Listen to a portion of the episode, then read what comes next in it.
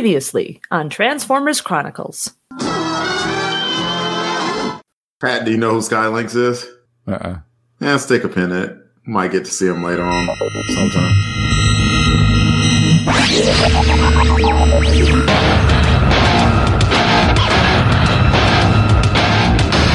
Transformers Chronicles The Marvel Years.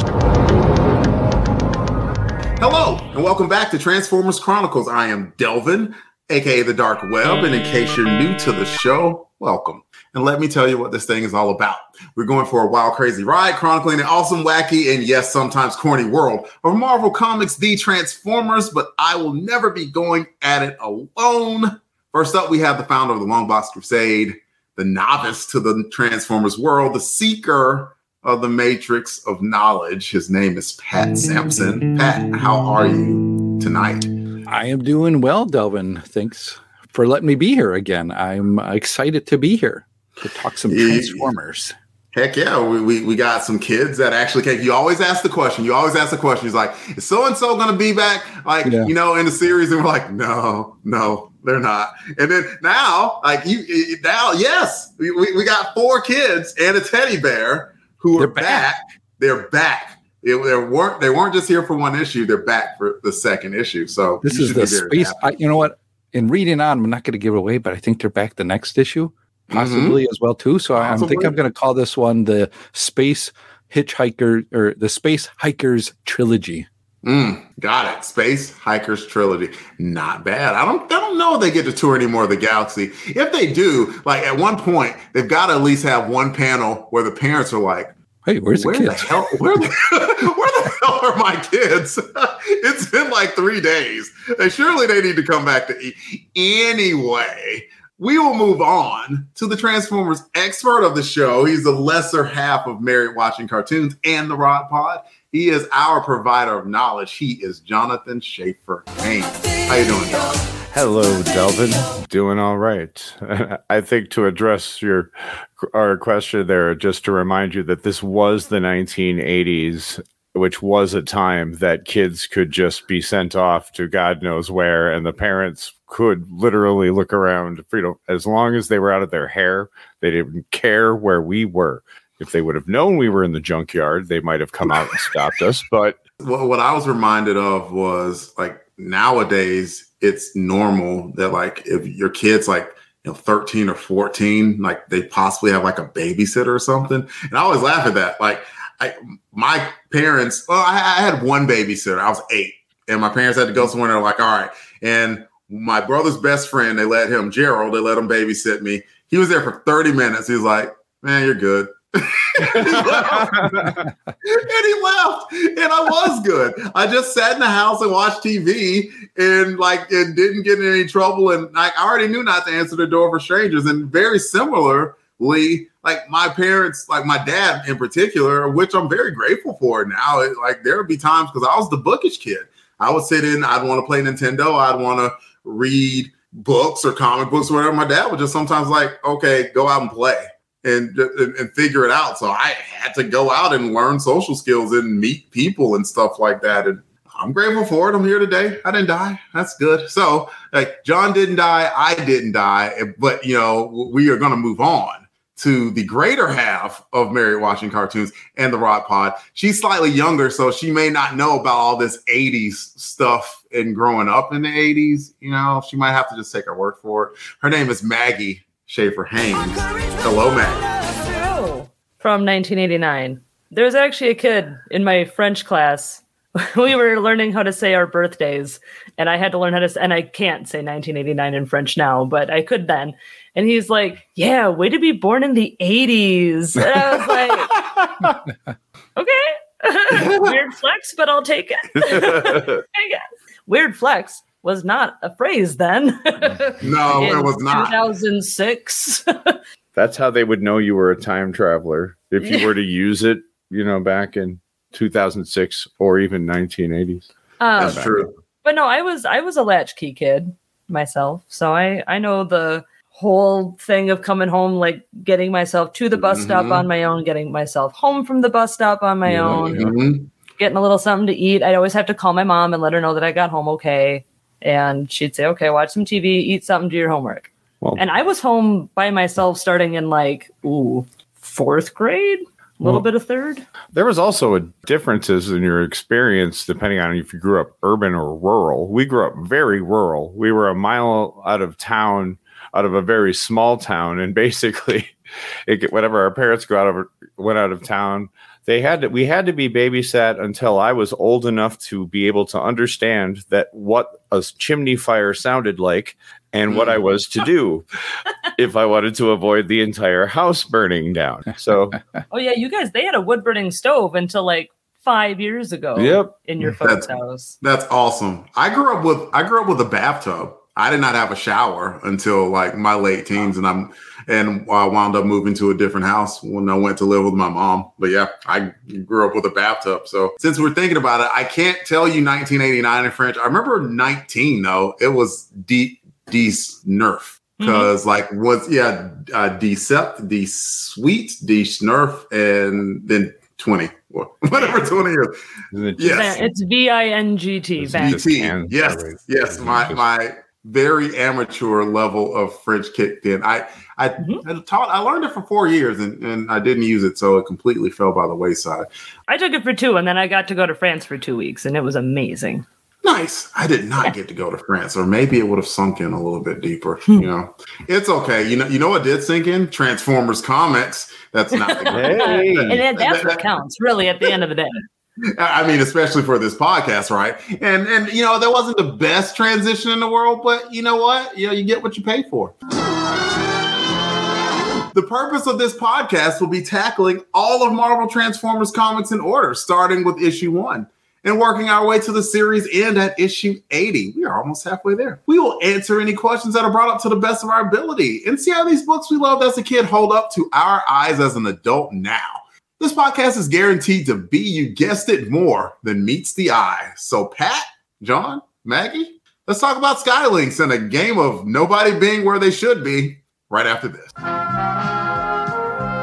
The Transformers will return after these messages.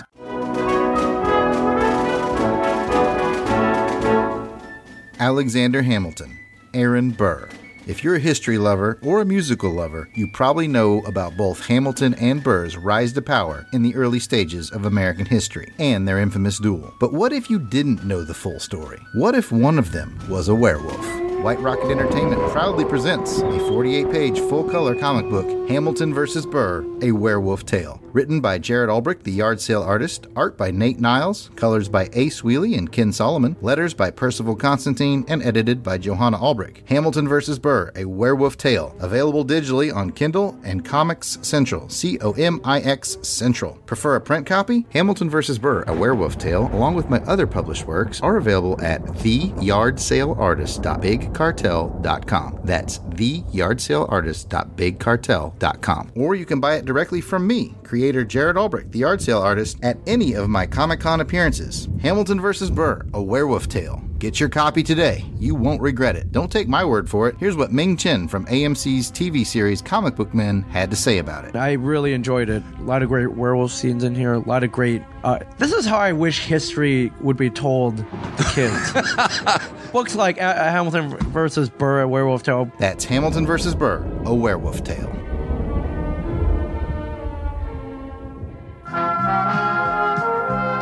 We now return to the Transformers. Welcome back. The issue we will be covering today is Transformers, issue 36. And here is John with a cover description. Okay, we will be engaging in everybody's favorite pastime, John doing this live because he forgot to write this up earlier. So, the cover of Transformers 36 has Grimlock in his uh, usual of late position in the upper left corner box, transformed into dinosaur mode. Uh, the more than meets the eye banner is in red, as is the V before Transformers, but a slightly different shade of red. Transformers itself is in white background with a yellow trim uh, which is sitting atop the action. What we're seeing here is a side shot of the Ark with a gangplank um, extending from it. On that plank, prominently uh, disp- uh, ready to walk it, as it were, are the four delightful, lovely children that we met last issue, including the one with the bear. The bear looks most concerned about events of all of them, but none of them look very happy about this. Uh, behind them and prodding them along their way are two Dinobots in robot mode. I want to say one of them Snarl, and I don't know which the other one is. Uh, some of our fans can tell me later.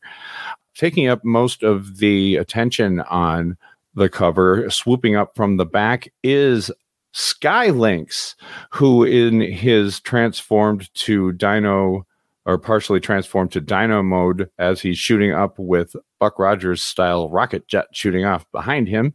He looks terrifying. And if you don't know who he is uh, when you pick this up, you're not sure whether or not the kid should be thrilled he's coming or more afraid. The background is standard Marvel space with a bunch of streaky white stuff behind and stars in the background. I think this one's pretty cool. And that is number 36. Surely you have more to say than I think it's pretty cool. Oh, you want me to talk first about it? Oh, I of like course, this one. Yes, absolutely. Yeah, this one's great. Uh, uh, I'm gonna uh, make a comment. I say a compliment. I say rarely in that I really like the colors of this one in particular. It really the, uh, pops out at you. The entire action is great. Skylynx looks great. I mean, I like the character anyway, so I was pumped to see this one. Uh, but even if I didn't know who this was, who this was, I would want to find out. And I love how space is done in comics, especially back in the 80s and double, especially in Marvel. And this is a great example of that. And um, this just uh, pretty great all around. I'm going to I'm be glad I'm sitting down that you gave credit to the colors. I'm not quite sure what to do with that yet. I'm going to pass it to Pat and um, and go fetch me some smelling salts. Well, I am going to agree with Jonathan on this one as well too. With I didn't know what Skylynx was. Was he good? Was he bad? He's got that kind of grimacing, kind of scary face, and the tail and the, the talons coming off of his feet was really scary. But I do like the whole artwork in this. All I think it's a great, uh, conceptually put together uh, makes you wonder what's actually going to happen. I do recognize all four of the kids and the teddy bear, so that's a good thing from the previous story. And I again like the attention to the teddy bear's face in this one, as it looks kind of scared uh, at you know seeing how far up they are. Nice, nice. Maggie, what do you think? Well, I agree with John and Pat in that I really like the cover. Um, I think Skylynx does look kind of spooky, and if I hadn't already known that he was an Autobot, I wouldn't like Pat. I wouldn't know if he was a good guy or a bad guy, uh, and that's kind of fun. But I I will point out that the two Dinobots in the background are kind of floating above the gangplank, kind of just very stiffly, and looks kind of odd because the kids are just in like these little rubber boots and they're walking on the ground, but the two Dinobots aren't, and they look a little strange. And also, Daisy is not wearing her environmental suit because the little girl, I don't remember any of the kids' names, I'll be honest. I think one of them is Sammy. I know Daisy is the teddy bear. Um, but the little girl specifically asks that Daisy also, she says, You forgot Daisy. And Oh, they make there. Daisy Yes, a it's great. little helmet too. And she's not wearing that in, on the cover, and she would be as they're walking these kids off into space. It's it's bad. I remember the teddy bear's Daisy, and um, I, I remember the kid that most looks like me. His name is Sammy. So give give me. I, I feel somewhat bad about that, but you know what? Eh, I'll, I'll get over it. the the cover. As for the that's fair. yeah, I, you know, I mean, it's like I would The I co- wouldn't have been mad if you would have remembered the girl's name, right? So right. Yeah, exactly. go go freaking figure.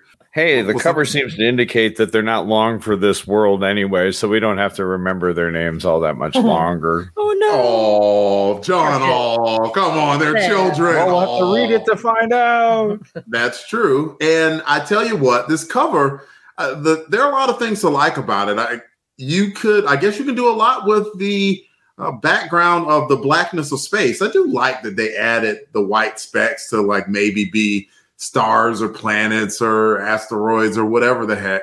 It added just a little bit of color to it. And Skylynx, I mean, what a perfect backdrop for a mostly red and white character of that black background of space. And the Dinobots there, you know, sort of looking like sentries while the kids are out on the gangplank. It's like, so are these kids just kind of out there on some adventure? Are they being made to walk up the, walk the plank? What is going on? Why would children be made to walk the plank with a bunch of robots? That seems weird. So there's a lot of things that would capture your eye on this cover that were um, something that might make you want to pick it up out of curiosity. You definitely would pick it up if you know any idea of who Skylynx is. I guess if you're one of those spoiled kids that you know parents had money and they could buy you a Skylynx, sons of.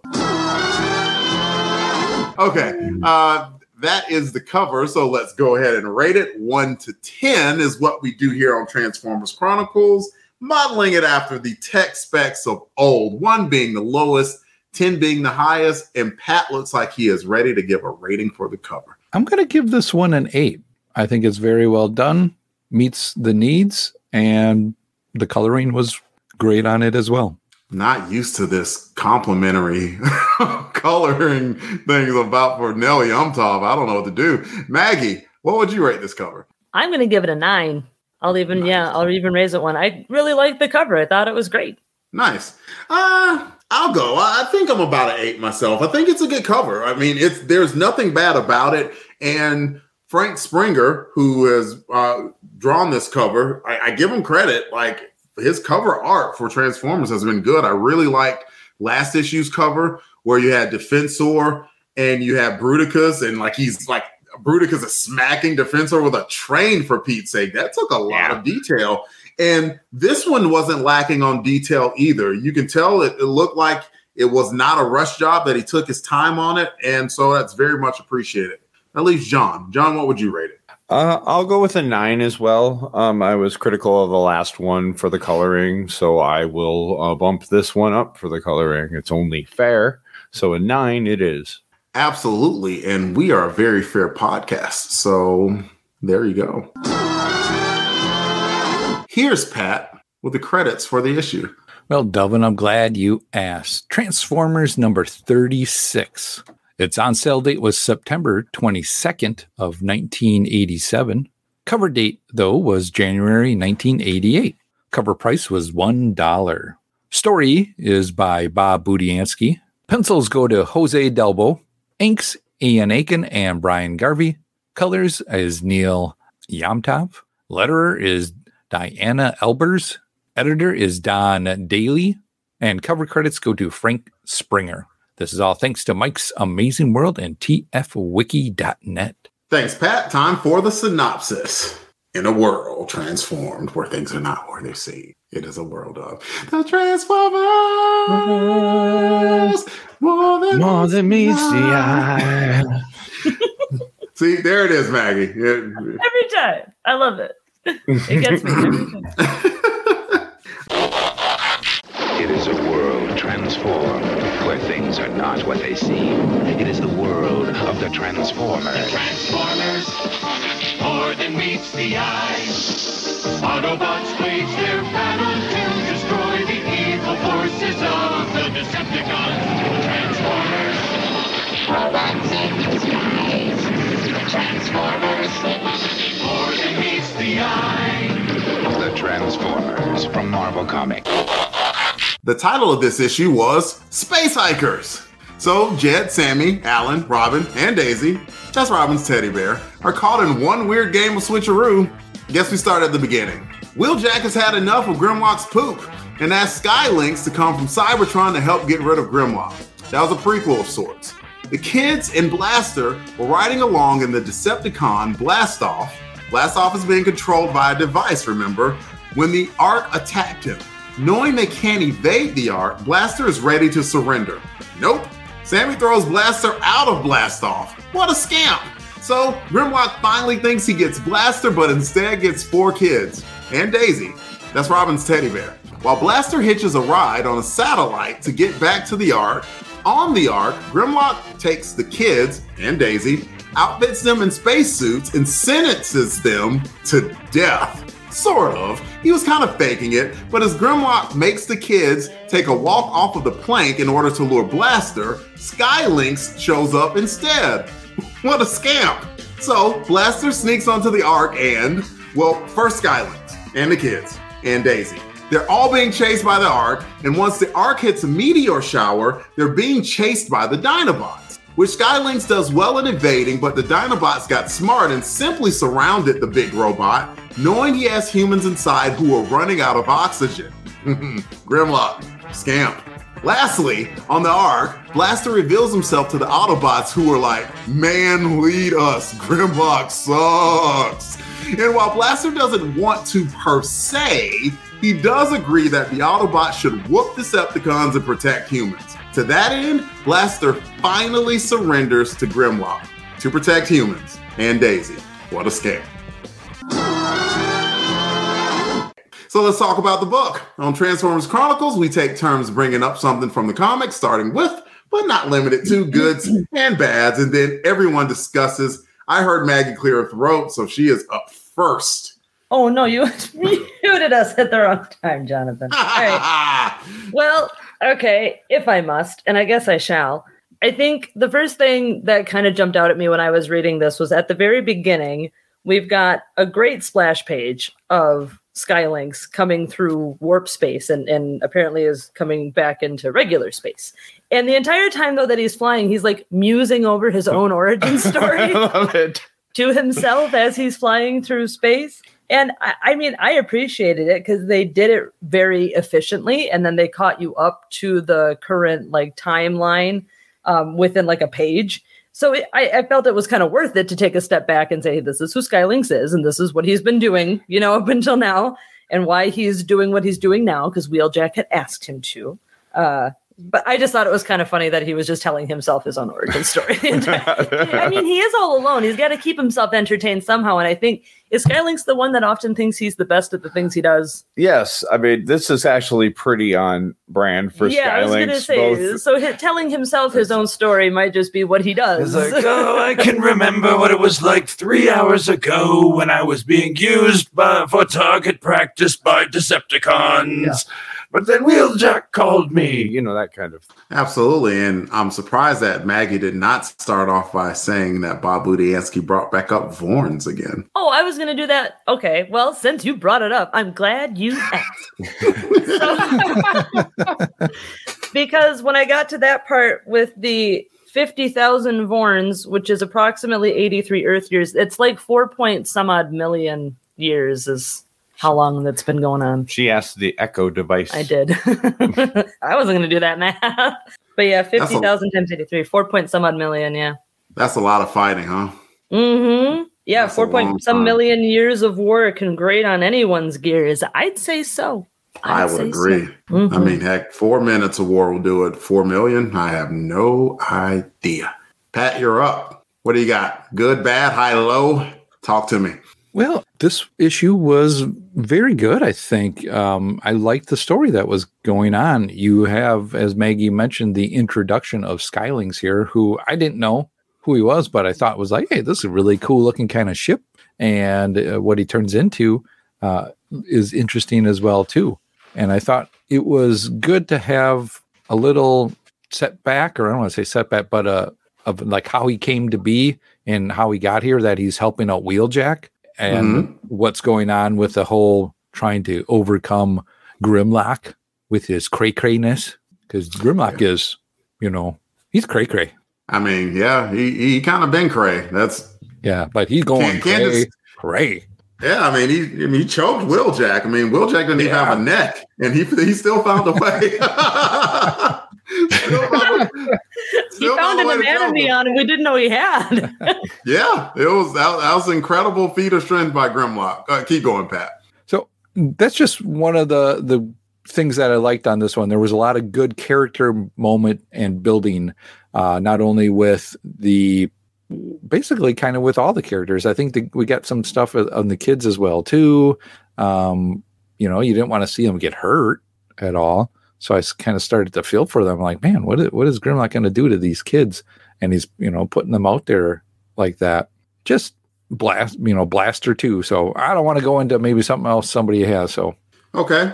Yeah, I'll say that, you know, there's Grimlock who I mean, he cray. We that's that's not debatable, but he wasn't so crazy where it's like, okay, I'm not really gonna kill the kids. But he was cray enough where he's like, I absolutely will use these kids as leverage, and he did so twice. Like, yep. yeah. Go ahead, John. Oh, plus I don't know if he gets any points for the well, he wasn't really gonna kill him. He was gonna throw him off of the plank, assuming that Blaster would rescue him. He had no plan beyond that. Yeah. If Blaster was a bit delayed in his whole thing, suddenly it's a bunch of floating kids in orbit. Yeah, yeah, that would have been kind of a dark comic. It's like 30 minutes later, and Grimlock's like, "And any second now, me know he's showing up. Meanwhile, kids out of oxygen, going to die soon. Yeah, not a good The look. bear somehow saves them. Yeah, Daisy to the rescue. Let's go, Daisy. Yeah, yeah, absolutely. Keep going, John. I was just enjoying just speaking of Daisy and the others. Um, uh, much like the last one, Daisy um, does seem to be rather expressive and aware of what, uh, at least the nature of the situation, in that it's bad, and Daisy wishes she wasn't there. She looks the most concerned out of all of them most of the time. Um, I like it takes Blaster is now realizing another a valuable lesson about children that he didn't have the time to learn on Earth in the midst of the huge fight between the super robots, which is if you put them in an enclosed space for too long, well, they're going to climb every wall they possibly can. Literally bouncing off the walls. Uh-huh. Yeah, Zero gravity, you know? That's true. That's true. is true. I, I I give the kids some credit though. I mean, while in the grand sense they were kind of pawns, you know, albeit unwittingly, I do like that they advanced the action because Sammy did a pretty brave thing. Blaster was like, okay, I'm going to surrender. I'm going to give myself up now. And Sammy was like, nope, okay. Threw him right out there, like, like, no, like I don't care what, but they're not gonna get you. They can like because you're too you're too good. We're not gonna let that happen. So I like that they did use them like they weren't just damsels, they were actually a good contributing part of the story. Yeah, the kids had some agency, and I think, I mean, com- Blaster has a couple, like a scary moment, you know, in in the couple actually. Uh, but what the kids face, I think, is even more impressive because they're children, you know, and they're faced with these new Transformers that they haven't met before, and they're they've only just met, you know, a couple and some of the Decepticons, and they put their lives on the line for Blaster because he saved them once. And Sammy says, "Now it's our turn to, you know, save one of you," and he throws him uh, out an airlock into space. Can I add that that was disturbingly easy for him to do? Yeah. to be able to, well, bye. It's like maybe that was just one bit of blast off. You know, we're, we're getting control. It's like, so long, sucker. It would be fun to know exactly what Blastoff was thinking this. I'm like, ain't this about him? I mean, can he actually? Yeah, can he actually know what's happening and he just can't do anything? It's like, Yeah, because you remember you, you remember Blaster had the same device attached to him. He oh. was he was aware of everything that was going on. He was just trapped in radio mode and sitting in a drainage oh. pipe and couldn't do anything. That's more disturbing. Yeah, this is a pretty non-Autobot thing to do. Mm-hmm. Really, I don't, he didn't have time to think it out. Maybe he's pondering this the whole time that he's. oh boy, we gotta get, we gotta wrap this up, kids. This, this is a big moral dilemma. I don't know what we're gonna do. Okay, that's a pretty cool first round. Surely we got some more stuff to talk about. Uh, Pat, what do you got? Well, I want to go back to um, the artwork in this one. I think the artwork was very well done throughout the whole issue.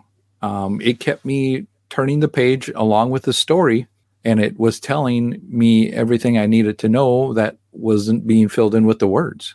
I enjoyed the color as well too on this one, where you know some things weren't in some of the other issues, you know, weren't done well or just mis kind of colored. I think things were done pretty good on this issue overall. There was only one thing that I saw that was a critique, and that was when they were letting the kid. They're about to let, make the kids walk the gangplank. It looked like a host of Autobots were like completely floating out in space in the middle of Yeah. nowhere. There was another one where they mistook Blastoff for Skylynx. Like it's very clear that should have been Blastoff, but instead it was Skylynx. I'll find the page, and while I find it, John, go ahead.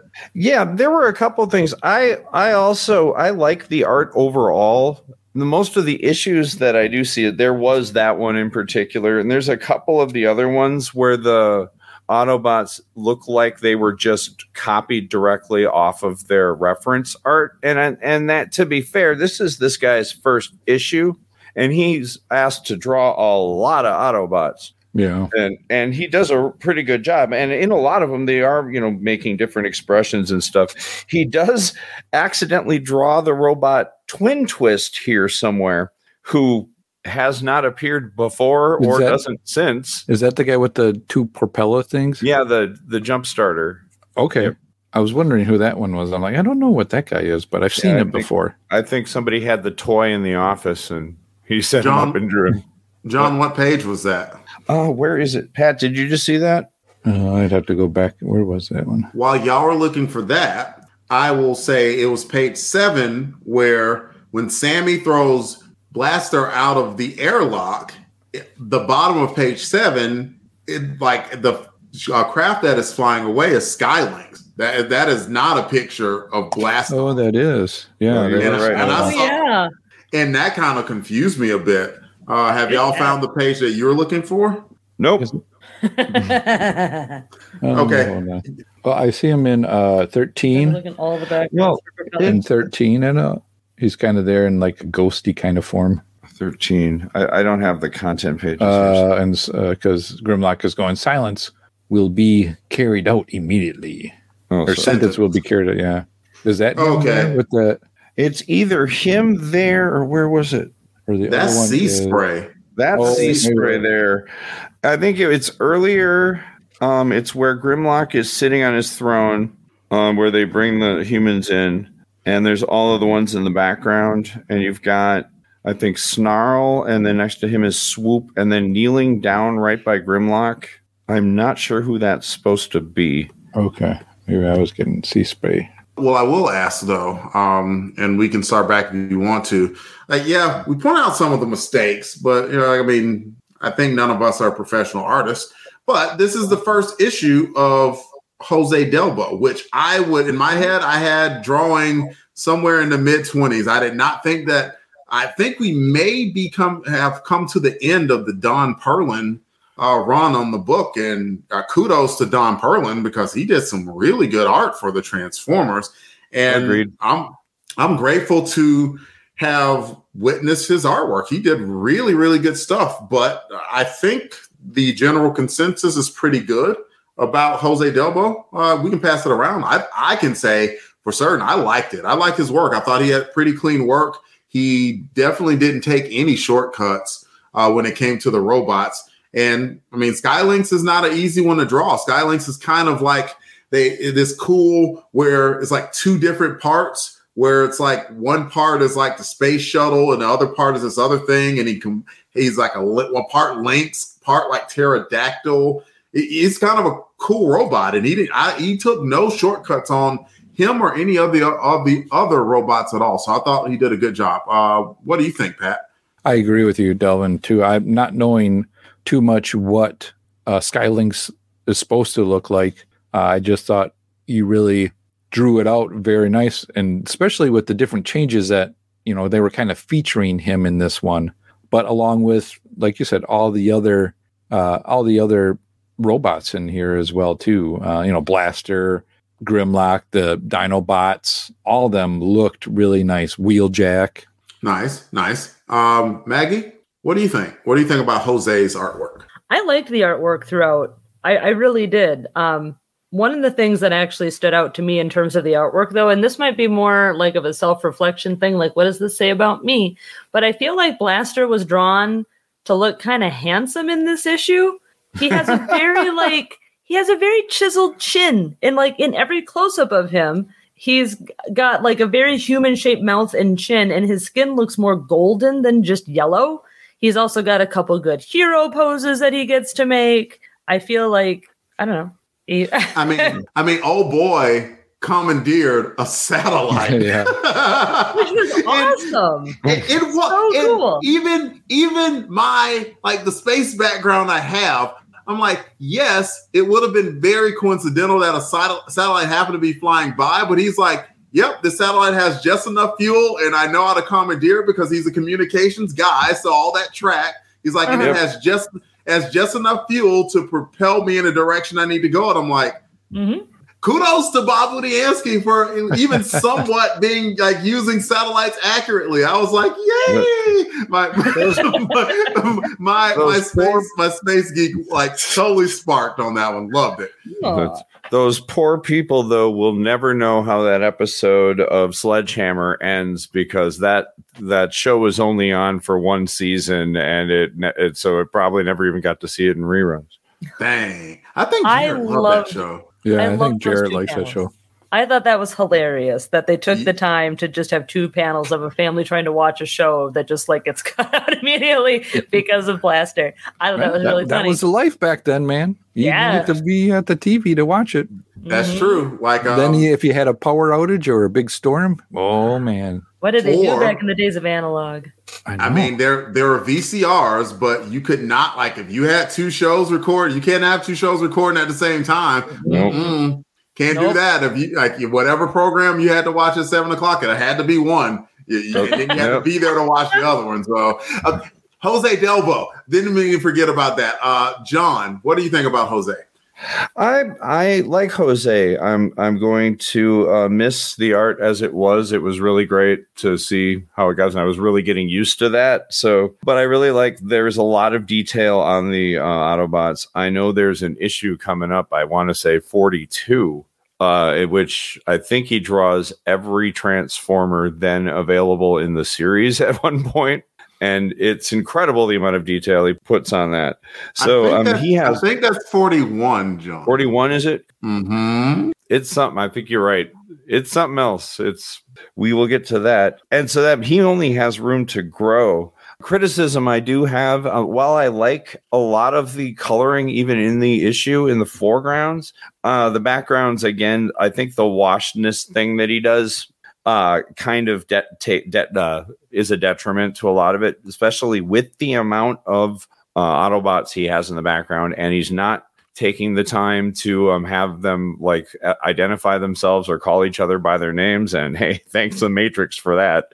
Otherwise, that'd be the entire panel. Is like, what do you say, Sea Spray? I think Grimlock sucks, Beachcomber. You know, so. but so that the, having washed out um, makes it hard to find figure out who a lot of them are, and if they're what had some level of color, it might make it easier. But minor point. Um, overall, this is a really good, i- fun issue to look at.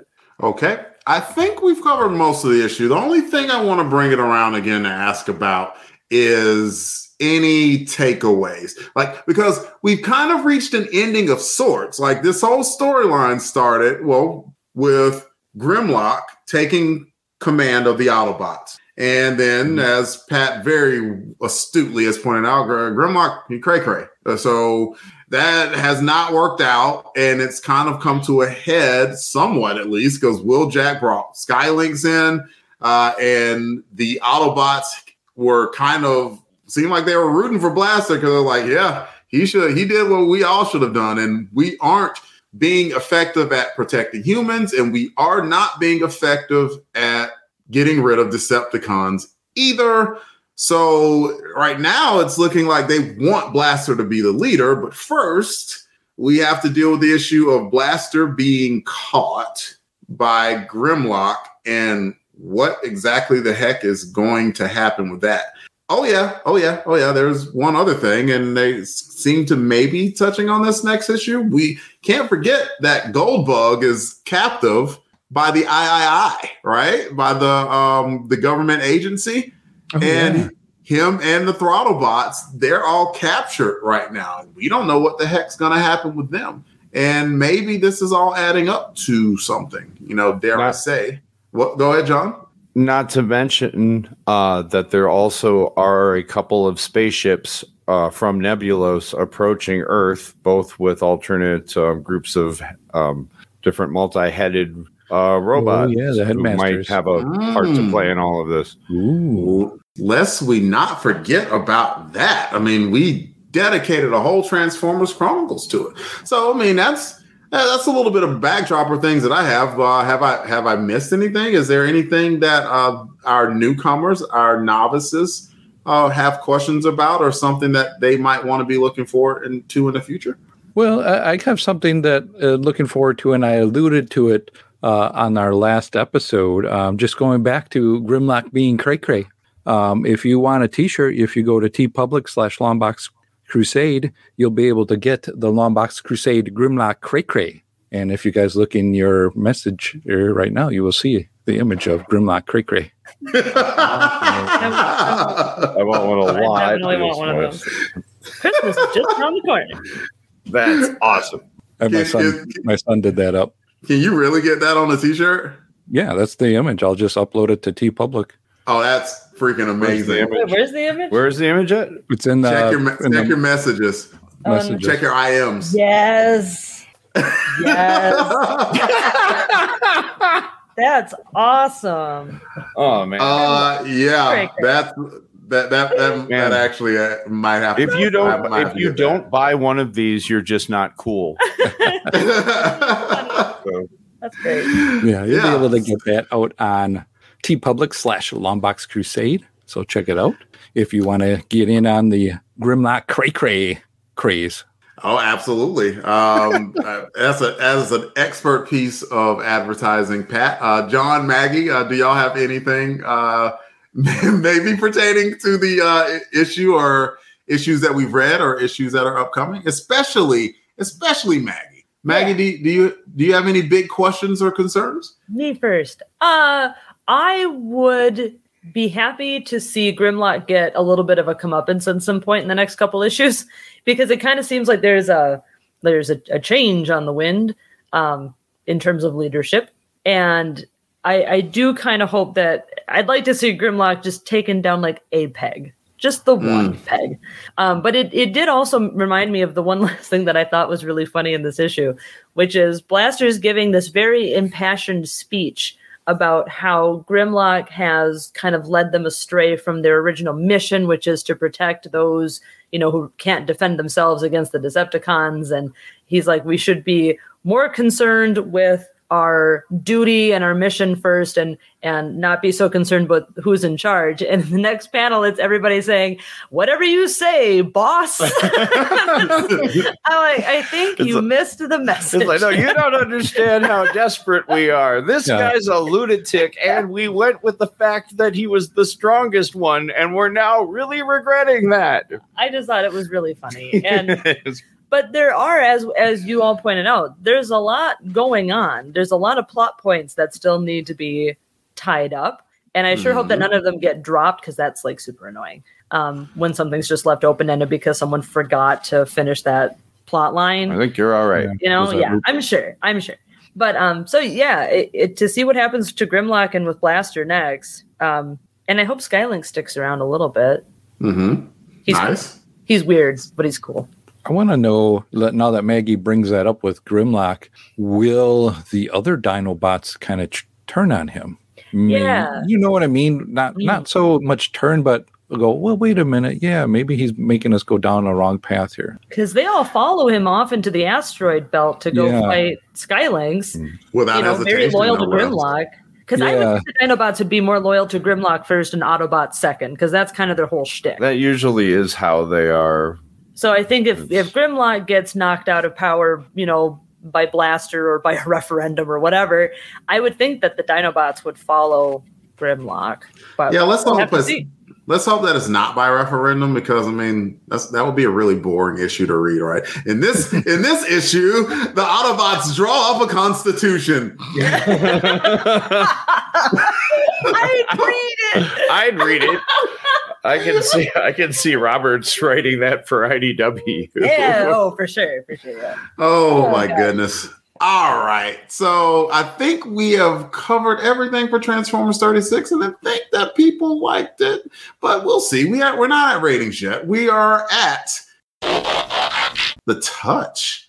So let's talk about it. Who had the touch? This is where we talk about which character stood out the most in the book, be it Autobot, Decepticon, or human. John, who had the touch in Transformers 36? This was actually trickier than I thought. Um, I w- was going to go with Blaster, but I figure someone else will go with Blaster um, for for the many reasons that he deserves it for. But I'm going to give it to Wheeljack. Uh, just he's kind of the silent hero here, or the secret hero here, um, because he's you know been working in close contact with Grimlock for a while. You know, with fixing the Ark, you know, his massive project. So he's probably been knowing pretty early on how nuts Grimlock is. And he knows also that if that Grimlock is high strung and will react with violence, so he can't, you know, actively resist him. Otherwise, he he may die. And he figures he's more useful to the cause alive. But he knows he has to do something, so he sends a secret message to his extremely powerful guy back on Cybertron, who he knows who can get here, and summons Skylink. Then summoning Skylynx, which sets the whole story off. And so all the subsequent events that do happen, um, you can all say were sparked by Wheeljack sending the message in the first place. So good on you, Wheeljack. Plus, I just really like Wheeljack, and it's nice to see him. Wheeljack was the catalyst for sure, and I will go instead with Blaster. Blast, I do like Blaster, kind of playing the role of cowboy. You know, even though he was kind of forced into it, he was going to do the peaceful thing and surrender. And Sammy was like, "No, nope, you can't." And so for Blaster to jump on a satellite, almost get incinerated by the Ark's rockets. Yes. oh yeah. get, on, get on board, give a rousing speech, and then finally do the right peaceful action in order to protect human life. I go with Blaster. I don't think Optimus Prime had that good a day, or that hard a day. Mm. I He had agree. his head yanked off. I agree. He, he was he was Optimus head for a few issues, and like no no Blaster head at this point. Um, well, no, there was Blaster head at one point, right? Circuit breaker Oh, yeah. detached. Yeah, for yeah, that, that's true. Oh, It- it- yeah. yeah, Done all yeah. the leader things. I guess in order to be a good leader, you have to have your head detached. From Which, At one is- point. which means there's hope for my boy Cosmos then too. Yes, Absolutely. prerequisite, But okay. Pat, who had the touch?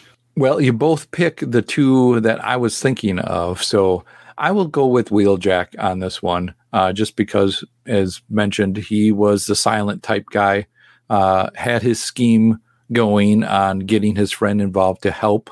Um, not only, you know, the main part was to help them overcome Grimlock, but he also, when the humans were in trouble and Blaster were in trouble, that was his main mission then turned to do that then.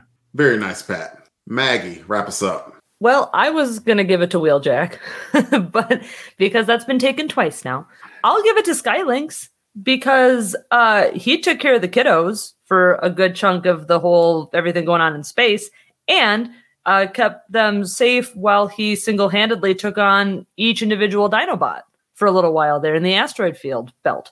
Um, and and held them off until he got you know surrounded but that was more part of grimlock's plan grimlock was actually more conniving in this one than i've seen him before Mhm. you know he's actually like kind of thinking things out um but skylynx holds his own and and he's the new guy you know being introduced in the issue so i'll give more than meets the eye to skylynx Very nice. Very, very nice. Now, if we've talked about the touch, then someone had to be out of touch. We talk about the character that was the worst in the book, and they should be watching TV, but have their programs interrupted because the satellite went literally out of orbit because a giant robot commandeered it. Not that you would know that because you're in BFE, New Jersey. In the segment called Less Than Meets the Eye. We'll go back to Maggie. Maggie, who to you was less than meets the eye?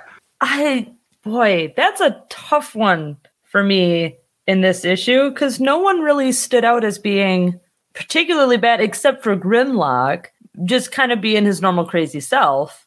I guess I I would if I had to pick someone, I'd give it to Grimlock. I feel like that's a cheat because I feel like that's like the low hanging fruit. But you did pick me first, so this is what you get. So he was gonna like it, he used children as bait yes. and he uh, is Choked completely another obsessed. robot.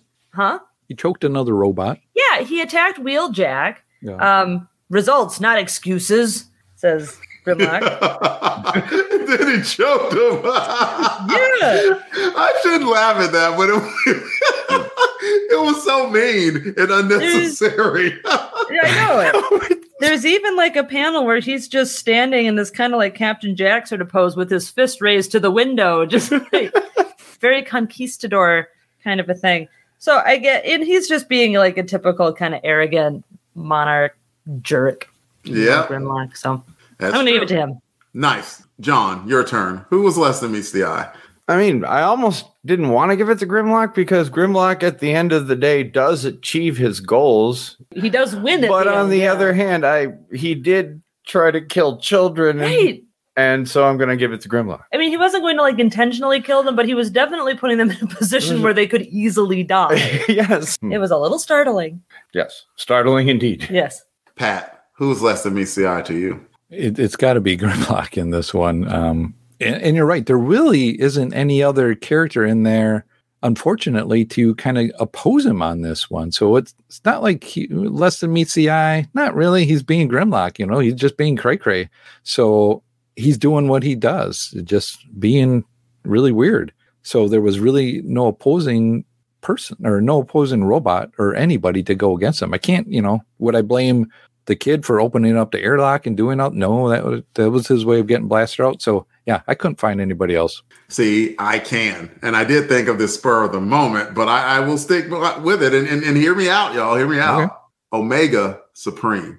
I can't wait. Where the hell is Omega Supreme? Like, why did Wheeljack have to call Skylynx in the first place to fly like three kabillion miles from Cybertron when Omega Supreme is sitting there and could whoop Grimlock's butt? Where is he? Like, I just like, and I mean, it's like Omega, could you please like take over? You're clearly the biggest and powerful of all. Uh, I, I am the domination to your solution to the equation of the calculation. Man, what? Just knock, knock Grimlock out and take over and become the leader of the Autobots. I, that's that's my lesson, Misia. I want to know where in the hell is Omega Supreme? He could be, he could have ended all this, and Grimlock wouldn't have had a chance to go cray cray. He could have just freaking blown him into orbit. Done. The end. Happy ending. Omega Supreme. Thank you for hearing Agreed. me out.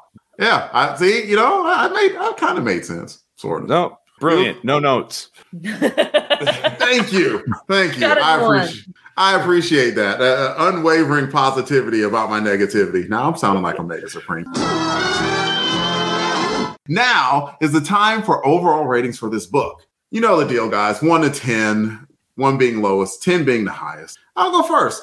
I, I mean, I had fun discussing this. I, I, I read this, and at first I, I was I was kind of at seven territory, but I'm willing to take it up to an eight because I do like what happened in this storyline. And what happened in this storyline is that it's a continuation of what's been going on basically since uh, we said farewell to Optimus Prime, right? Like, like there's been this power struggle that's been going on within the Autobots. They thought they had it solved kind of immediately with Grimlock. They don't.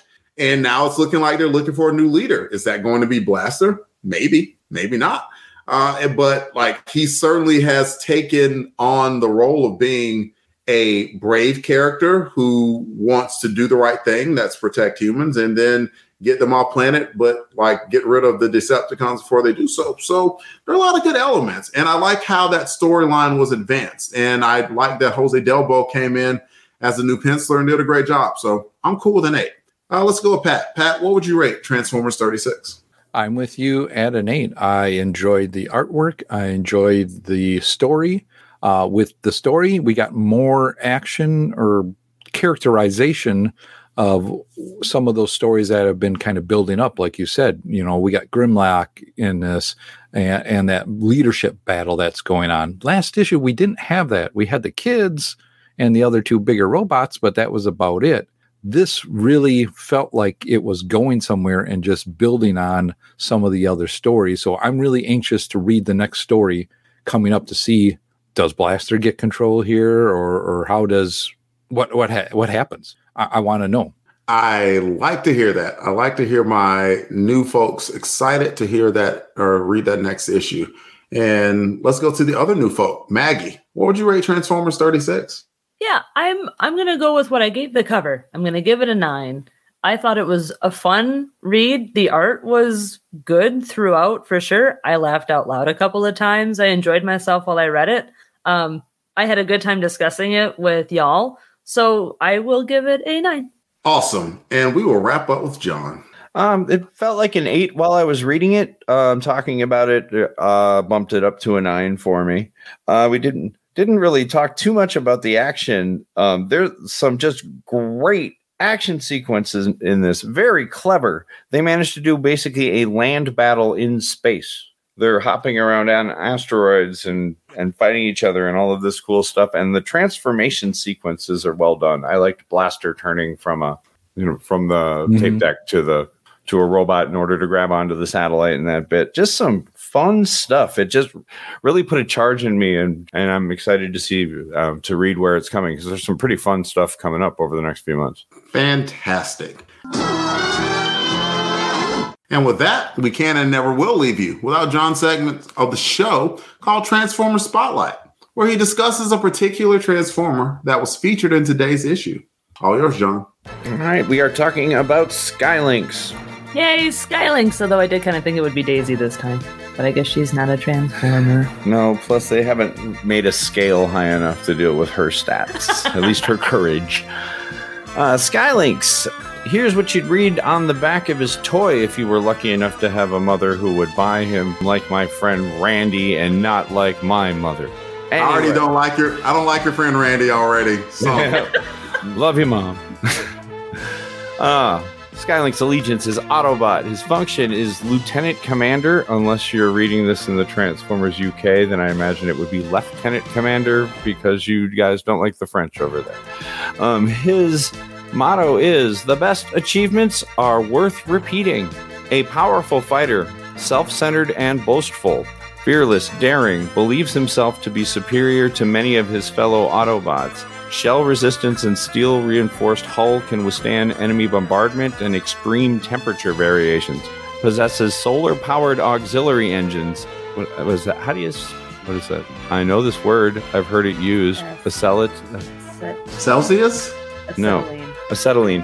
Acetylene blaster inside cockpit shoots 3,000 degrees Celsius flames. And Space Shuttle has interplanetary travel capabilities.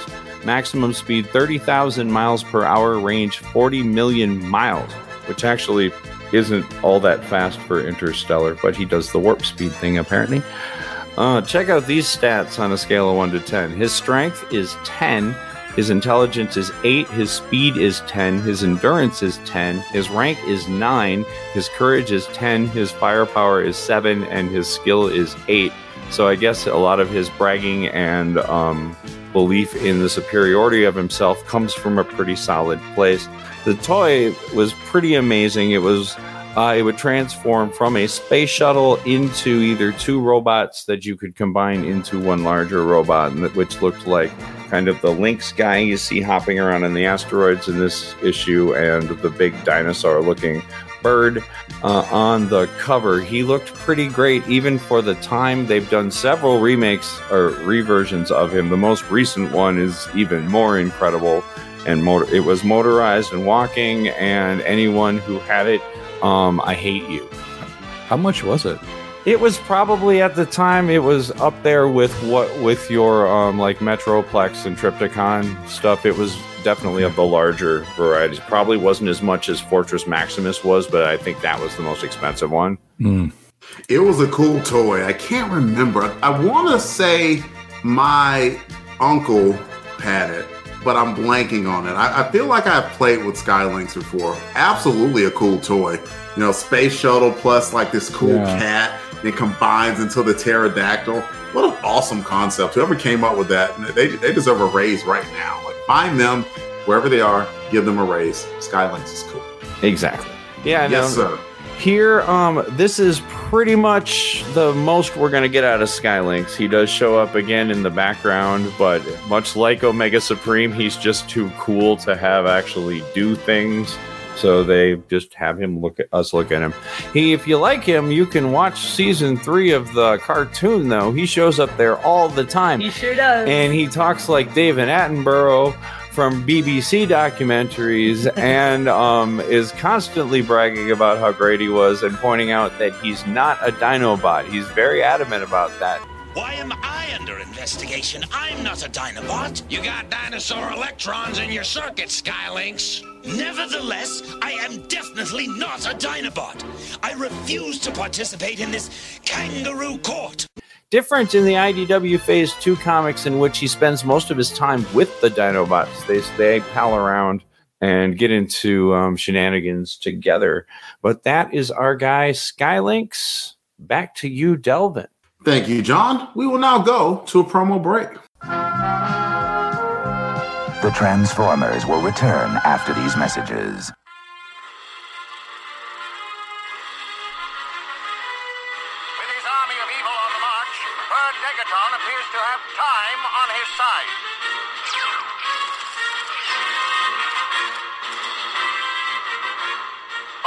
When calls, they answer, bringing the fight for freedom to the front lines. They are the mystery men and women known as the Justice Society of America. Hey there, my name is Al Girding, and I have a favor to ask. If you're a fan of the Justice Society of America or other DC Comics heroes of the Golden Age, please listen to my new podcast, The All Star Comics Review. Grab your reprints, DC Archive editions, or the original comics if you're lucky enough to own them, and let's explore the adventures of the JSA and other Golden Age greats.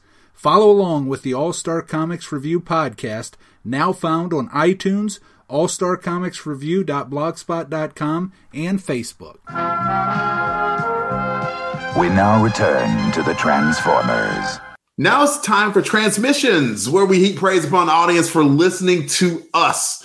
We always appreciate uh, the love and attention we get from uh, the show via likes and retweets. And while we don't have likes or retweets, we do have a comment from a very, very special person who dropped into the DMs of Longbox Crusade to talk about Transformers Chronicles. Uh, her name is uh, Ritz at Ritz Travers, uh, R I T Z at R I T Z T R A V E R S. That is her artwork on Twitter. She did a minimalist redraw of Transformers issue one and also the issue we're talking about now, Transformers issue 36, which is freaking, I mean, it's spectacular. Her artwork, like, I mean, It was very good. It is it is really good. And she said that we could actually use it for youtube. So i'm excited to see that come up for youtube for transformers 36 that i mean the artwork is awesome. And hopefully if you're watching this or listening to it on youtube you get to see her artwork and you go in and, and, and give that woman some money because she did some awesome stuff but she also provided awesome comments. She said this podcast actually got me into reading comics I really like the way you guys always explain things. It's a very comfortable vibe, plus the bonus of all the facts. I kind of tiptoed into comic book interest a few times before in my life and always have been intimidated away. So when I believe it was you who said it was your first read through, also, I felt comfortable enough to have a first read through of something. Nobody fesses up to that. Whenever you stumble into a space where someone is discussing comics, it seems like they're always an expert. It was more like listening to friends who happen to know a lot about a thing talk about the thing instead of how it usually feels like I transferred into a class two weeks late and didn't know about the assigned reading. I ended up on this particular podcast because the internet kept telling me to start off with like 2012 Hawkeye. I'm sure it's swell, but it comes off like an outrageous lie. And so I figured if someone made podcast breakdowns of a run, it was probably an enjoyable comic run. And I had some positive opinions of Transformers from the Armada cartoon when I was younger. It worked out. I'm enjoying the comic a lot.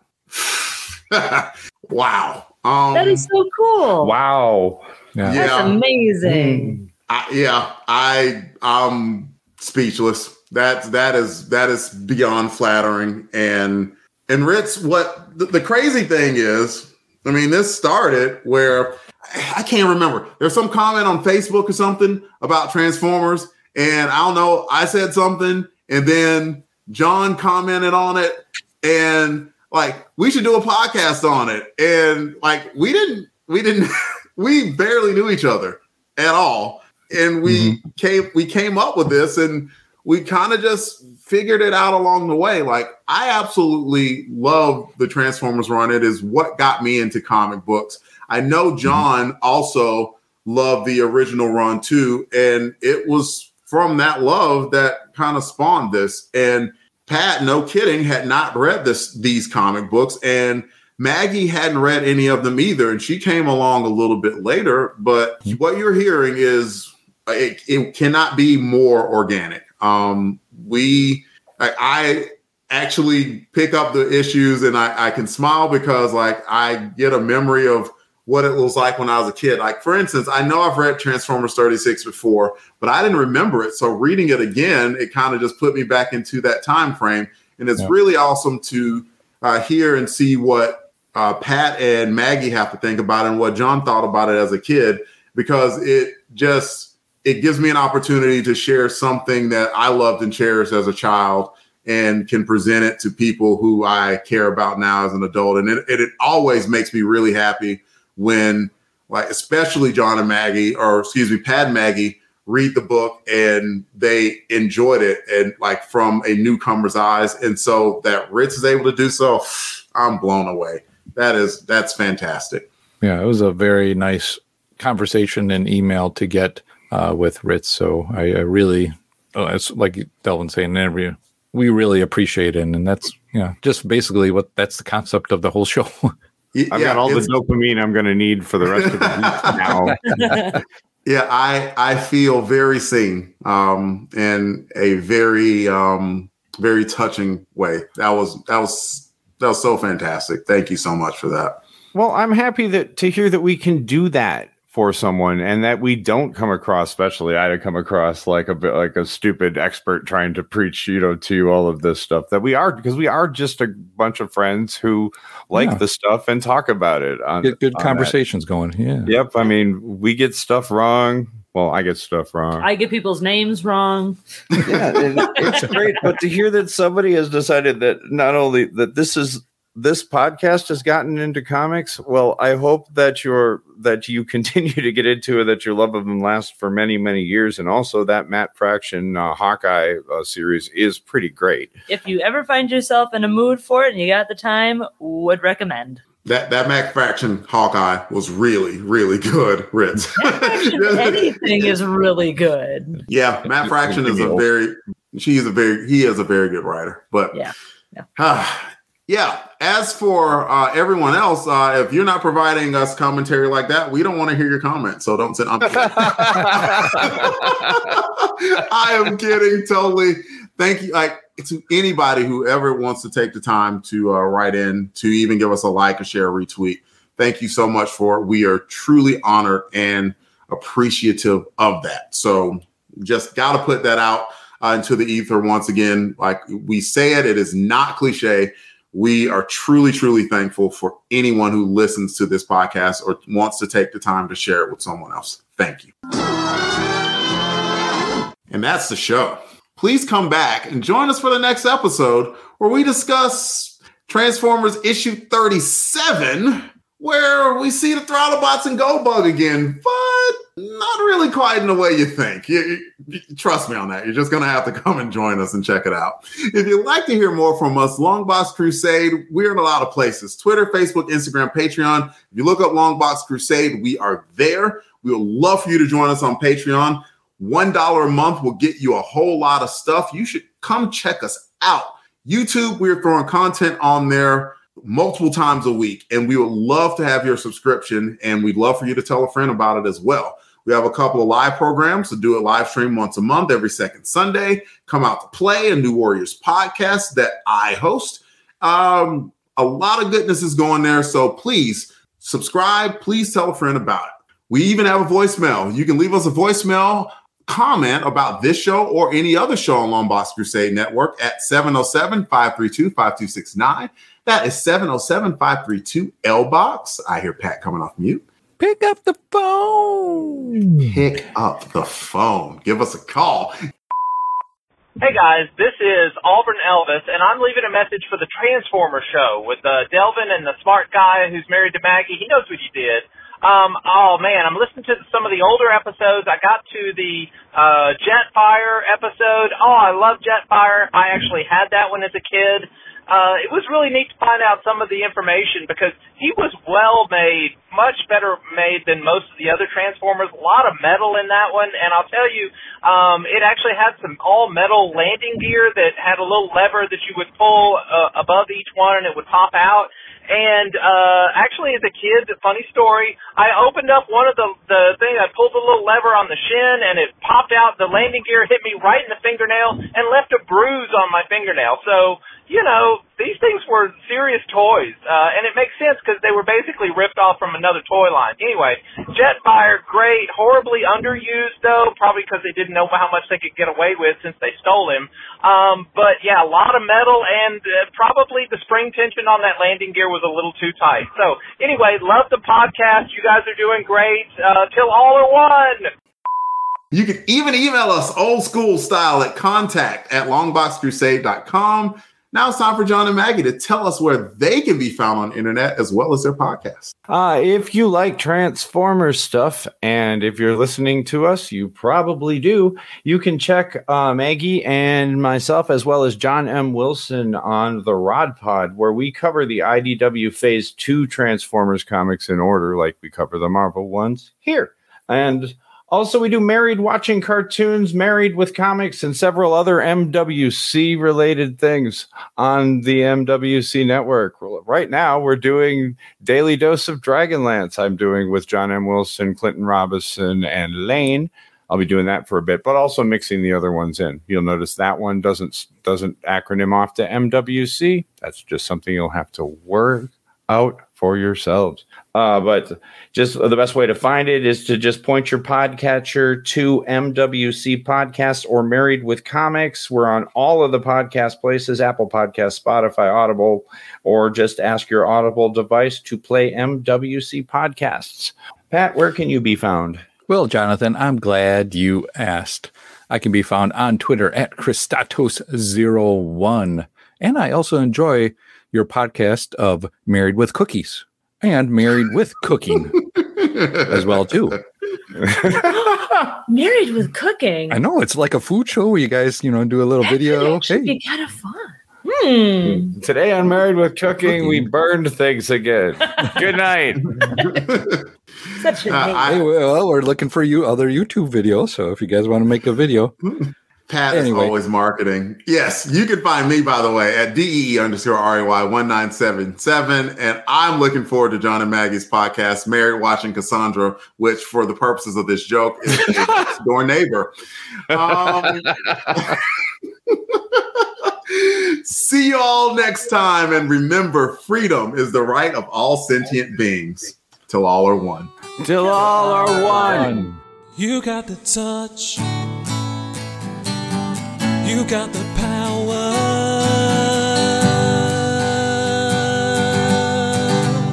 Yeah.